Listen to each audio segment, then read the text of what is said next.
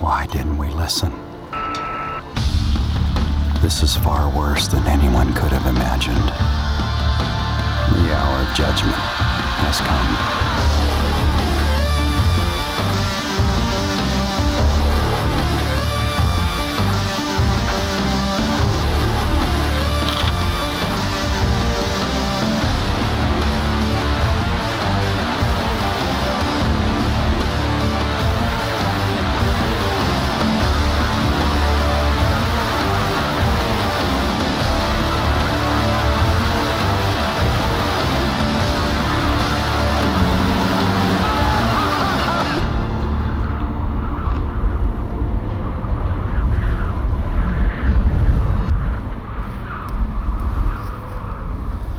Hey, Cornerstone. Yeah. Man, it's fun to be here with you today. I think we got a topic that's just super interesting for us to be talking about, talking about the book of Revelation together. I just want to do a real quick shout out to our campus at Santan and then also our campus at Scottsdale. Just glad you guys are here and with us today. And uh, we think we're in a journey. We think there's stuff that we're learning that's not just fun informationally, but has the capacity to change how we behave and how we live uh, our lives together. So uh, we've been doing this, and today we're going to jump into a period of time the Bible describes as the tribulation period. It's seven years in which uh, God is literally uh, giving this world a spanking. Uh, he's tried everything else. He says, Look, I've been kind, I've been patient, I, have tried to be gracious and tell you the story of my son, and, and you just have refused. You just have said, forget it. And now we're getting to the end. I mean, we're getting down to where time is incredibly short, and we're about to uh, kind of pull the time card on this thing, and you've got to get it now. And so God then in this moment says, So here's what I'm going to do I'm, I'm going to put you over my knee. I'm going to spend seven years spanking you, hoping, hoping that finally your heart will break hoping that finally you'll, you'll give in and say, okay, I get it, I, I understand. Uh, if you uh, were here last week, you know we talked about this idea that right now you and I live uh, in what is currently called uh, the church age. Um, and that right now the church is the key thing that God is working and doing his influence in the world through. That the church age is going to end. Uh, the next uh, major event that's going to happen uh, is a thing that we call the rapture. And the rapture, uh, just so you know, is not the second coming. Those are two completely different events. The second coming, and we'll get to that uh, in a couple weeks, the second coming, Jesus actually physically comes to the earth. That's why it's the second coming. Like the first one, he came and touched the earth. Second coming, he will too. But the rapture, probably drew that wrong. Give myself some more room here. So here's the, we're in the church age. The rapture is a moment in which Jesus, the Bible describes, comes and meets us in the clouds. So he doesn't physically make it uh, here to earth, but in that moment, he calls Christians out of this world. Uh, Christians are instantly caught up. The church is removed from this world, and that begins a seven year period that we call the trib. It's, it's a week of years in which God is primarily focused once again on the children of Israel, trying to call them to finally accept their Messiah. And the book of Revelation unpacks this period in history for us. Now, here's the thing I want to say out loud uh, the book of, of Revelation is hard to understand. There's just tons and tons and tons of pictures and metaphors that are in the book of Revelation, and, and you go, man, this is, this is crazy because there's dragons coming up out of the sea and there's locusts flying around, and you know, what, what in the world is happening? Here's what you've got to grasp as to why the language in the book of Revelation is like it is. It's because you've got a man, John, who is being given a vision. And my best expectation and understanding, I think, he's, I think he saw what's going to happen the same way as if you and I looked at it on a TV screen. I mean, he saw the events. The problem is he has no vocabulary to share with those people around him what he's, he's never seen a tank, uh, he, let alone a helicopter. How do you describe that to somebody living 2,000 years ago who doesn't even have an oven? How do you bring that into their terms? Think about it, maybe this will help. Imagine if you got teleported back in time just 150 years to the Civil War. And I want you to explain to somebody in a Civil War era the internet.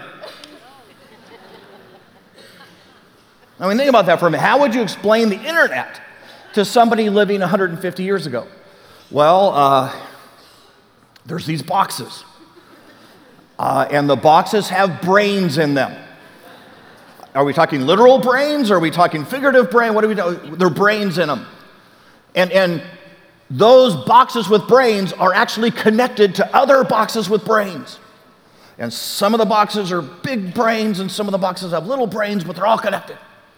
And you can go and ask a brain a question. And that brain, if it doesn't know the answer, will talk to all the other brains. And then it will send you back a newspaper. and you can read your answer. I mean, I, how would you explain that in any sort of terms that somebody living 150? Now, now think about that. Think about this. Now let's go back 2,000 years. And the person who's writing it, John, doesn't understand the internet. I mean, he's never seen that himself either.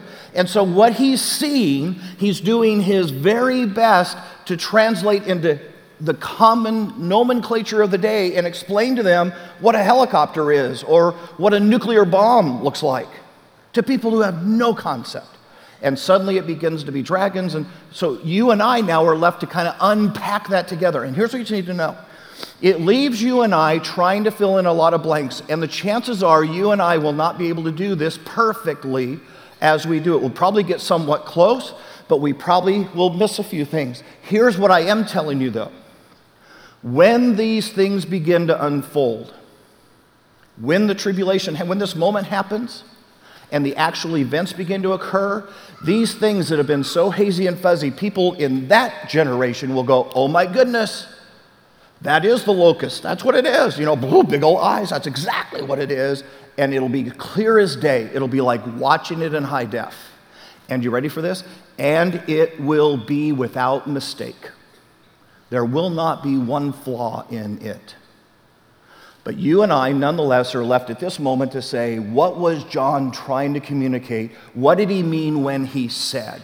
And you and I are going to do our very best on that this morning to get as close as we possibly, possibly can. All right, here's what you need to know. Uh, at the beginning of what you and I call the tribulation, it actually kind of opens up and unfolds with the appearance of the four horsemen of the apocalypse. So I, I, know you and I have heard that all over the place. Sometimes we've seen things like that in movies and we've seen pictures. I mean, and you had no idea that the four horsemen are actually biblical. That's stolen right out of the book of Revelation. And it's actually the opening events of the tribulation uh, itself. Uh, the first horseman uh, described is white. Uh, this horseman is actually Antichrist. Now, here's what you need to know. At the beginning of the tribulation, Antichrist is not in world power. He is one amongst many leaders. And the reality is, if you were living through the tribulation at the beginning, you probably would have a really hard time going, well, oh, there's the guy. What he is going to be, and what may set him apart, he's probably going to be exceptionally intelligent. He's going to be incredibly calm during the absolute chaos uh, that is getting ready to happen. Matter of fact, if you don't catch anything else that we're going to say together today, here's, here's what you ought to leave here knowing I don't want anybody I love to ever have to see the tribulation and what's getting ready to occur. Because uh, it's tough. This is a moment of just absolute chaos. But the reality is, he's not going to be prominent at the time. Here's a couple guesses. Uh, one of my guesses is, is that he's potentially Jewish uh, in some level, whether that's fully Jewish or partially Jewish. Here, here's why I guess that. Because during the early parts of the tribulation, the Jewish people will absolutely accept him as Messiah. And my guess is, in order for that to happen, he's going to have to have that heritage. And the interesting thing is, is that he's going to be an answer. He's going to be a genius uh, when it comes to economics uh, and to world order type stuff. Matter of fact, that's what's going to give him the seat at the table. Isn't it interesting that when the Jews rejected Jesus, they rejected Jesus for not being an economic and social leader? They didn't want a spiritual leader. They wanted somebody who would make their economy better and get them out from under Roman rule. And this guy will be everything they hoped for the first time. It's why he'll be so popular. Uh, the second horseman uh, is red. And red stands for war. So, somewhere right after the events of the rapture, this world's going to break out in war. And this shouldn't be necessarily overly surprising to you and me because anytime that there is a gap or an absence of leadership, uh, men scramble for territory. Uh, it's just what we intuitively do. If you think back to as you and I tried to withdraw in some sort of an orderly fashion from Iraq, uh, how well did that go for us? And the reality is that as soon as there was that lack of accountability and that lack of leadership, warlords all rose up to fight for their piece of the pie. This is going to happen on a world level. And if we haven't had World War III by then, this is what that'll be. Everybody trying to grab as much territory as they possibly can, as quickly as they can, in any devious way that they possibly can. Uh, the third uh, horseman of the apocalypse is black and it represents famine. Uh, matter of fact, Scripture basically tells us this that the very basics of life, the things like food and, and, and things that takes to survive, will literally become 12 times more expensive during this period of time.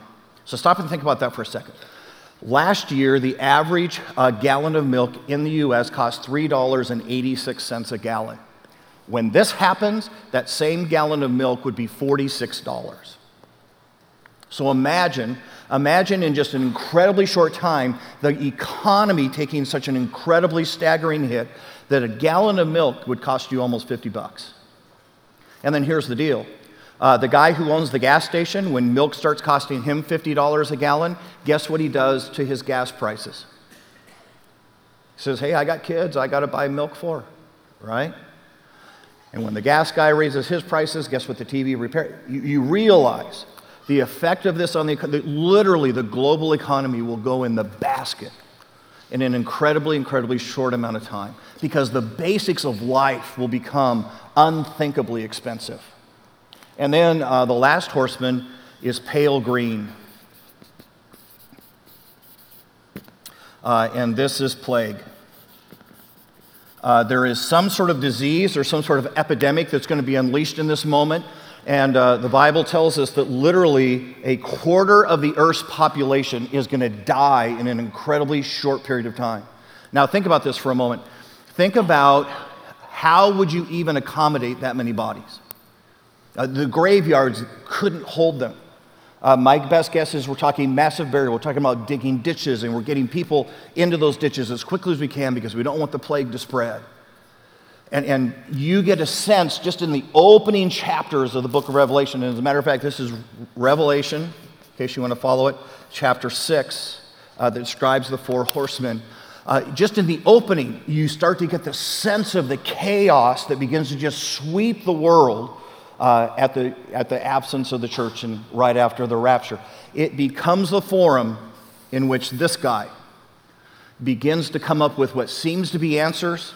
Uh, he, he stays calm in the midst of the panic of the world, and the world begins to coalesce and, and turn their attention and their favor toward him.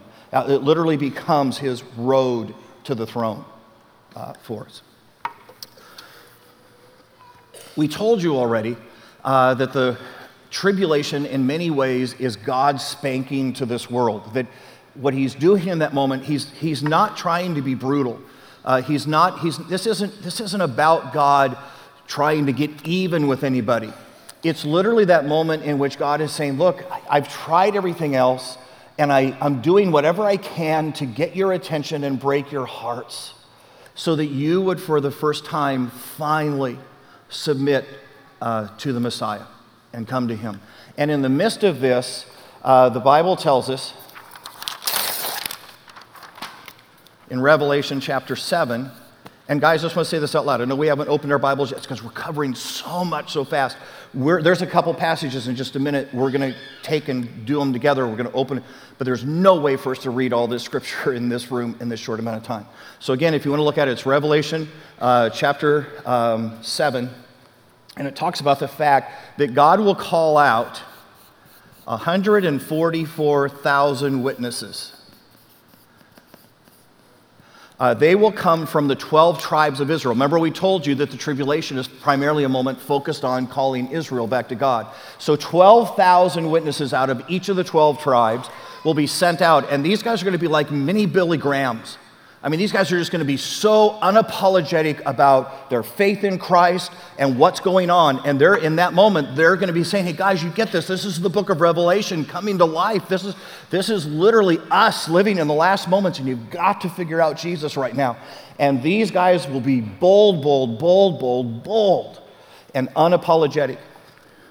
Good news. Good news is, is that because of this, thousands upon thousands, even millions of people during the tribulation will turn their hearts to Jesus Christ. Uh, any, anyone who was around, anybody remember the Jesus movement? Okay, you're all too, okay, wow, I'm old. Okay, so late 70s, early 80s, uh, the whole hippie movement had gone on. It was drugs and it was free love, and everybody was going to live in communes, and we were all going to eat granola together. And it was just this idea uh, that was out there.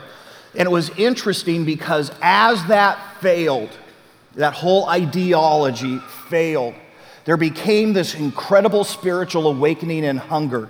And in the early, you watch this thing that we call the Jesus movement, where literally people were coming to Jesus uh, at unbelievable rates because what they had thought was going to work in life was suddenly falling apart and they needed a spiritual input in their lives. My belief is, is that as the chaos of the tribulation begins to unfold, you're going to see people who say, Look, I had all my faith in the economy, the economy's gone. I had all my faith in that my world would stay the same, and now people are dying left and right. And, and in the midst of that, you're going to watch this incredible revival uh, begin to sweep across the world, and people will come to Christ by scores in the midst of the tribulation period. Okay?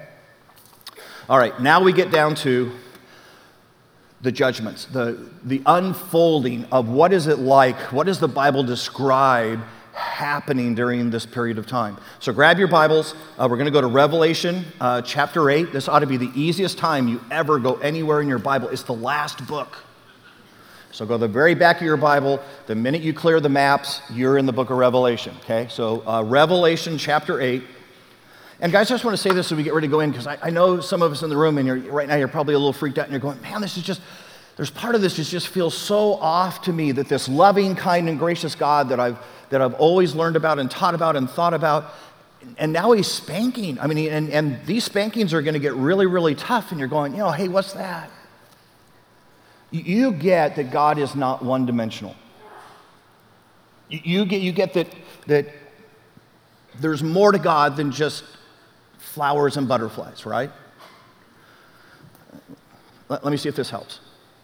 So, our adopted daughter from Kenya, Sylvia, is here right now. We, she came over for, for Christmas, and she brought our granddaughter, Catalina. And it's been a blast. I mean, it's been, it's been so fun uh, to play with Catalina. Uh, I, I, get to throw her up in the air and catch her. I get to be the monster and chase her around. I mean, it's been a blast, okay? So, as far as Catalina is concerned, Papa is pretty cool. I come home the other day, we've been out of town traveling on a trip. I come home.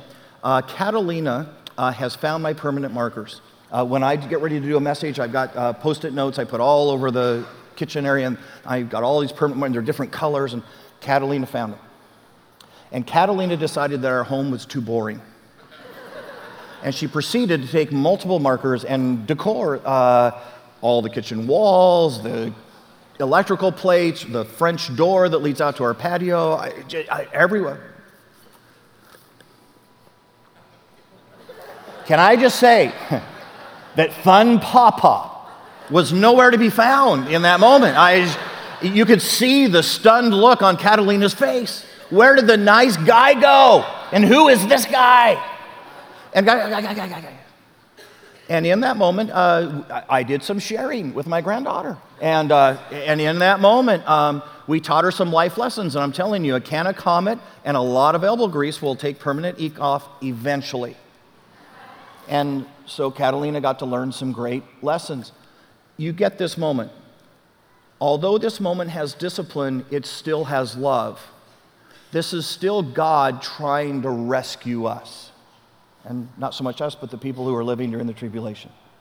and, and that sometimes spankings are the most loving thing that a parent does. I didn't spank Catalina, I just made her scrub. Anyway, anyway, you get the moment, right? So understand the context. So here we go. It's Revelation chapter 8, uh, starting in verse 6, or actually verse 7. Here's what it says Revelation chapter 8, verse 7. Uh, the first angel sounded his trumpet, and there came hail and fire mixed with blood, and it was hurled down on the earth. And a third of the earth was burned up, a third of the trees were burned up, and all the green grass was burned up in this moment. So here we have we have some sort of an event that happens. Something falls to the earth that looks like hail. Uh, we don't know exactly for sure what it is, but we do know is, is that it, it physically burns up a third of all of the plant life on the earth in that moment. So stop and think about where we already are. Stop and think about the economic collapse. Stop and think about the famine we're in already. And now we just reduce that by one third. So this just begins the thing tail spinning even that much more out of control. If you've ever lived in an area where there's been a major burn off, uh, the next thing that gets you is when the rain comes the next season, and suddenly now all of that soil that's no longer held together by the roots of the plants, and now you have huge mudslides.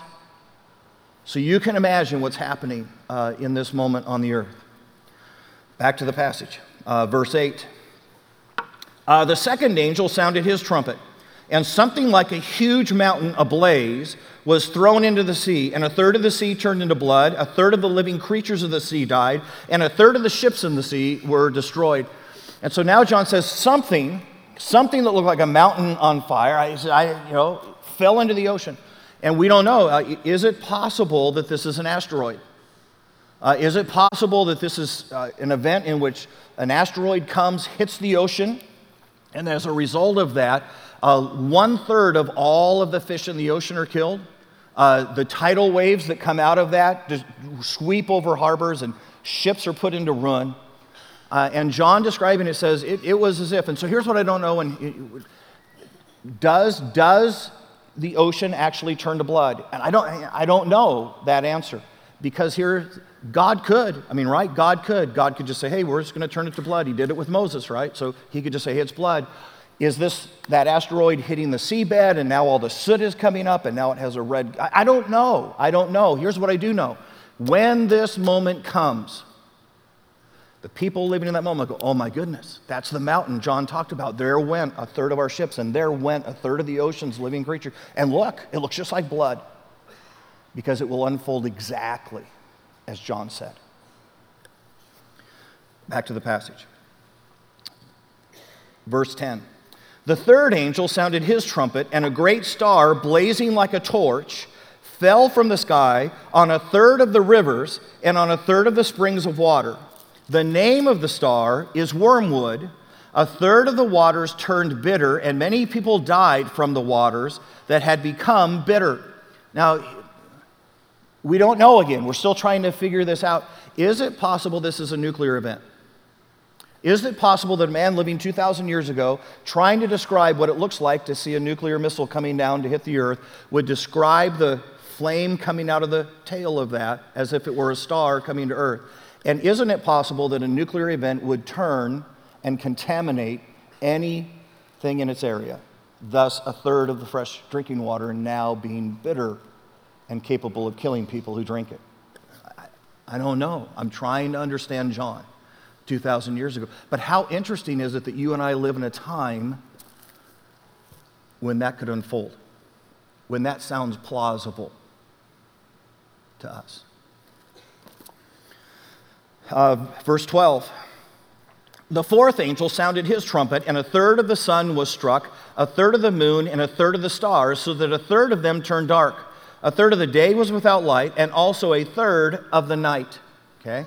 So, again, we're not sure exactly what this is, but if it was nuclear, like we just talked about, is it possible now that the fallout, the plume of dust and unsettledness from having been through a nuclear event, is now covering the earth? And that it's saying that a third of the sunlight is now diminished. It's like everything is in shadow right now. And it's hard to see the stars and the, it's hard to see the moon because of all the soot that's sitting up in the atmosphere. And again, we don't know, but okay. And think about this if that were to happen, think about already. We've already lost a third of all the vegetation. We're already in a famine. And think about what the lack of sunlight now begins to cause worldwide for everybody. Again, we said, you don't want anybody you love to be anywhere near this. Back to the passage. Uh, verse 13. As I watched, I heard an eagle that was flying in midair call out in a loud voice Woe, woe, woe to the inhabitants of the earth because of the trumpet blast about to sound. You go, the eagle, the eagle says, You haven't seen nothing yet. Uh, it gets worse from here. Uh, about to sound by the other three angels. Chapter 9, verse 1 The fifth angel sounded his trumpet.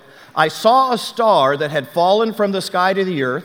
The star was given the key to the shaft of the abyss. Uh, when he opened the abyss, smoke rose from it like smoke from a gigantic furnace. The sun and the sky were darkened by the smoke from the abyss. And out of the smoke, locusts came down on the earth and were given power like that of the scorpions of the earth. They were told, Do not harm the grass of the earth or any plant or tree, but only those people who do not have the seal of God on their foreheads. So, this is an interesting turn of events. Everything else that's happened up until now has been generic. In other words, everybody has experienced it. This event is the first event that becomes specific, and these, whatever they are, that are coming out of the pit, these locust looking things, are only given power to hurt or to affect people who have refused to accept a Savior, who are following the Antichrist. Uh, verse 7 The locusts look like horses prepared for battle. On their heads, uh, they wore something. Oh, I'm sorry, we, I skipped some. Uh, go back to verse 5. They were not allowed to kill them, but only to torture them for five months. And the agony they suffered was like that of the sting of a scorpion that strikes. During those days, people will seek death, but will not be able to find it, and they will long to die, but death will elude them. How many of you have ever been stung by a scorpion? Okay, so you've lived in Arizona longer than six months. So here's the deal.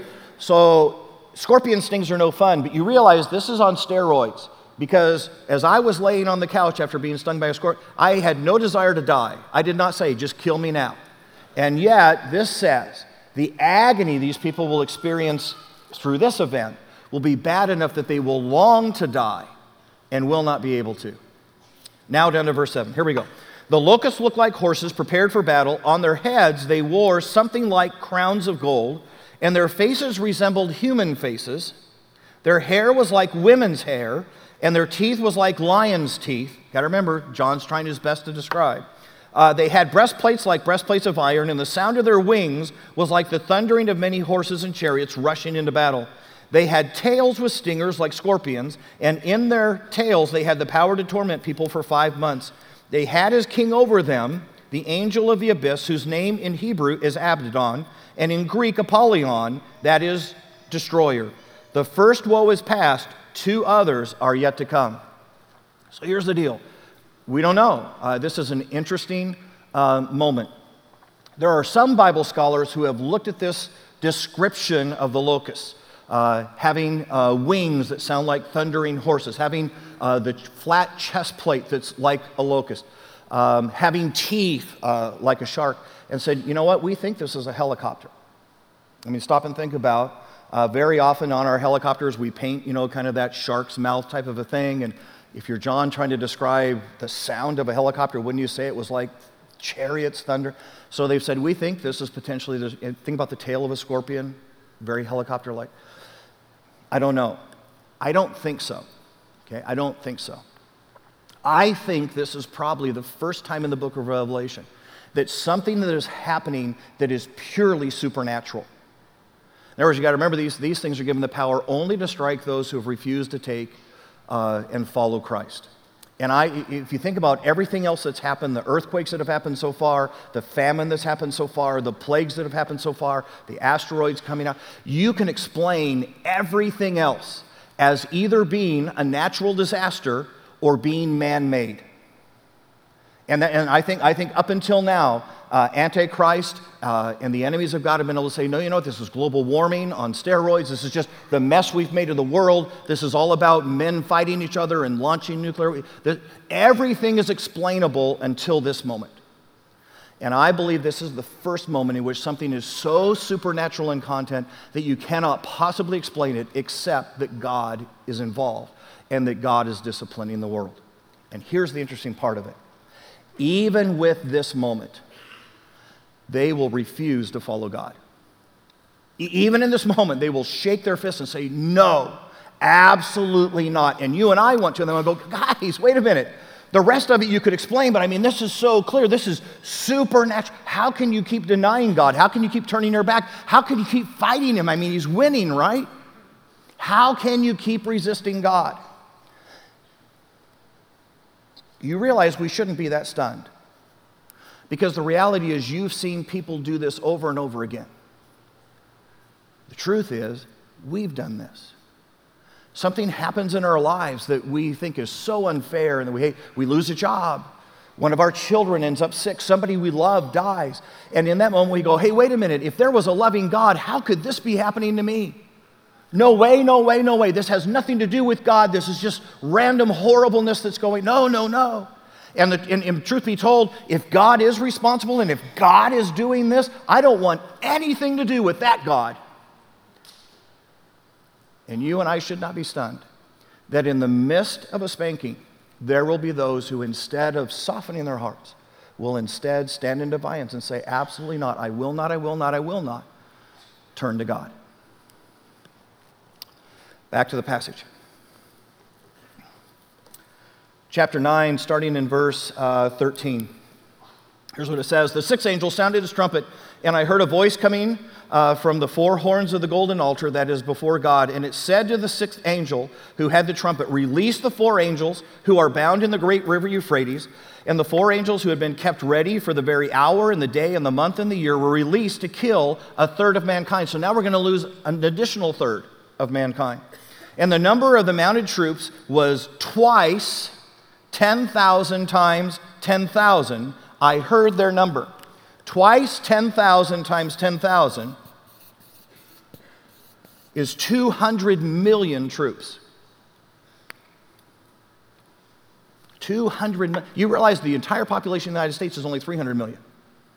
Who in the world could field an army like that? And it's interesting because I think the Bible tells us. Ready? Let's go back. Verse 17 The horses and the riders I saw in my vision looked like this. Their breastplates were fiery, red, dark blue, and yellow as sulfur.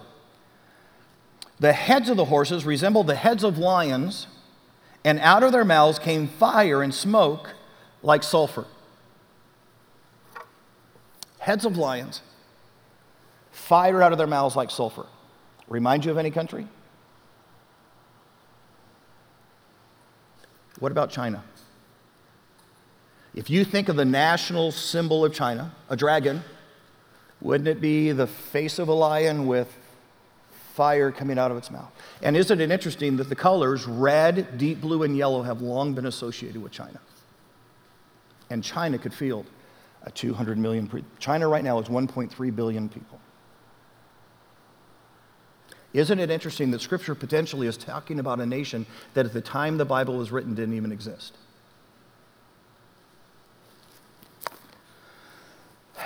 Back to the passage, verse 18. A third of mankind was killed by the three plagues of fire, smoke, and sulfur that came out of their mouths. Probably, I mean, you think about it rocket launchers, tanks, maybe even nuclear involvement. The power of the horses was in their mouths and in their tails, and in their tails they were like snakes, having heads with which they inflicted uh, injury. The rest of mankind who were not killed by the plagues still did not repent of the works of their hands. They did not stop worshiping demons, the idols of gold, silver, bronze, uh, stone, and wood, idols that cannot see or hear or walk, nor did they repent of their murders, their magic arts, their sexual immorality, or of their thefts you realize that what you and I have just blitzed through is only one half of the judgment. We've only gotten to the midpoint in the tribulation, and the world is already in chaos. So the question comes, hey, whoa, whoa, whoa, what, you know, what does it mean to be a Christian during all of this? I mean, what would it be like to be here and be someone who only figured out Jesus after uh, the rapture? And actually, the Bible tells us. So jump over right here in Revelation, but go back to Revelation chapter 7.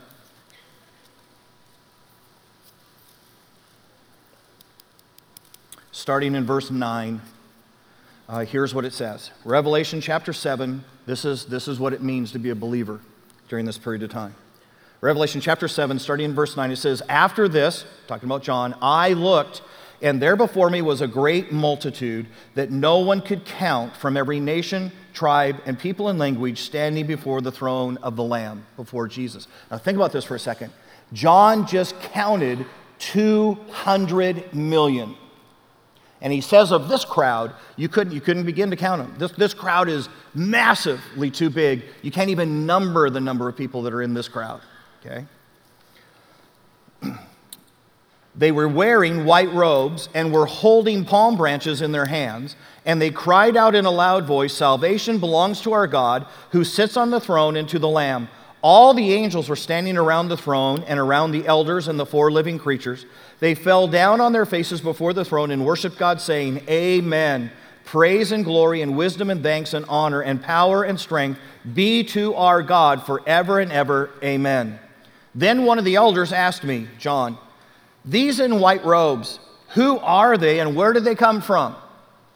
I answered, Sir, you know. And he said, These are those who have come out of the great tribulation, who have washed their robes and made them white in the blood of the Lamb. You get what he just told John. These are the Christians who have died during the tribulation for their faith. And what we know is, is that there will be so much anger, so much angst leveled at believers. I mean, we may, may be made the scapegoats and they say, hey, the whole reason God's doing this is because of you. Uh, we may just look like spiritual lunatics during that period of time and they just go, look, would you just shut up? And so, whatever that is, we may get blamed for the economy. It's your fault. You were the ones running the. Uh, we don't know. But what we do know is much like what happened with Hitler and the Jews during World War II will happen with the Christians during the tribulation. We will be, Christians will be the absolute focus of hate and will be martyred by the millions, a number that could not be counted for their faith. Which leads you and me to some interesting conclusions. When you and I, when you and I think it's hard to live for Jesus right now, because, because our coworker kind of sneered and laughed at us, because we lost some court decisions recently. You, you, you realize we, we haven't even come close to suffering for Jesus. And isn't it amazing how intimidated we are and how silent we become? And guys, we haven't even begun. We haven't paid anything to follow Christ. Second thing nobody you love, anybody that you have any care for, do you want to ever see the tribulation? And the only hope for them is this that before these events unfold, and guys, I don't know. I've already said I, I don't know. Anybody that would tell you they know when it's going to happen would be a liar. But I do know that you and I are closer than any generation has ever been before. And the only hope for our friends and the people we love not to have to see this, the surest hope, would be that you and I would share Jesus with them. I mean, guys, think about this. How thrilling would it be if the rapture happened in our lifetimes? But the people that you loved the most and cared about the most were in heaven missing this because you were courageous enough to tell them about your Jesus. How, how fulfilling would that be for you? How thankful would they be for you? No wonder Scripture says everyone who has this hope in them lives a little bit differently for Christ. Let's bow our heads. Hey, dear Lord Jesus, we, we stand in a moment, uh, and God, in some ways, our hearts ache today to think that this world has become so hard to you, that our witness has become so ineffective that the only answer is going to be a spanking. That you'll have to put this world on your knee and, and say, Look, I'm, I'm not going to be done until your heart gets soft. I, have got to get your attention because time is running out. God, I, would you make us more like the 144,000? Would you make us bold witnesses for you who, who would live our Christian walk out loud so that the people around us, the people we care about, would have every opportunity to know Jesus before the rapture. God, thank you that you didn't leave us in the dark. Thank you that you filled in so many gaps for us. God, help us to live well because we know it. And this we pray in Jesus' name. Amen.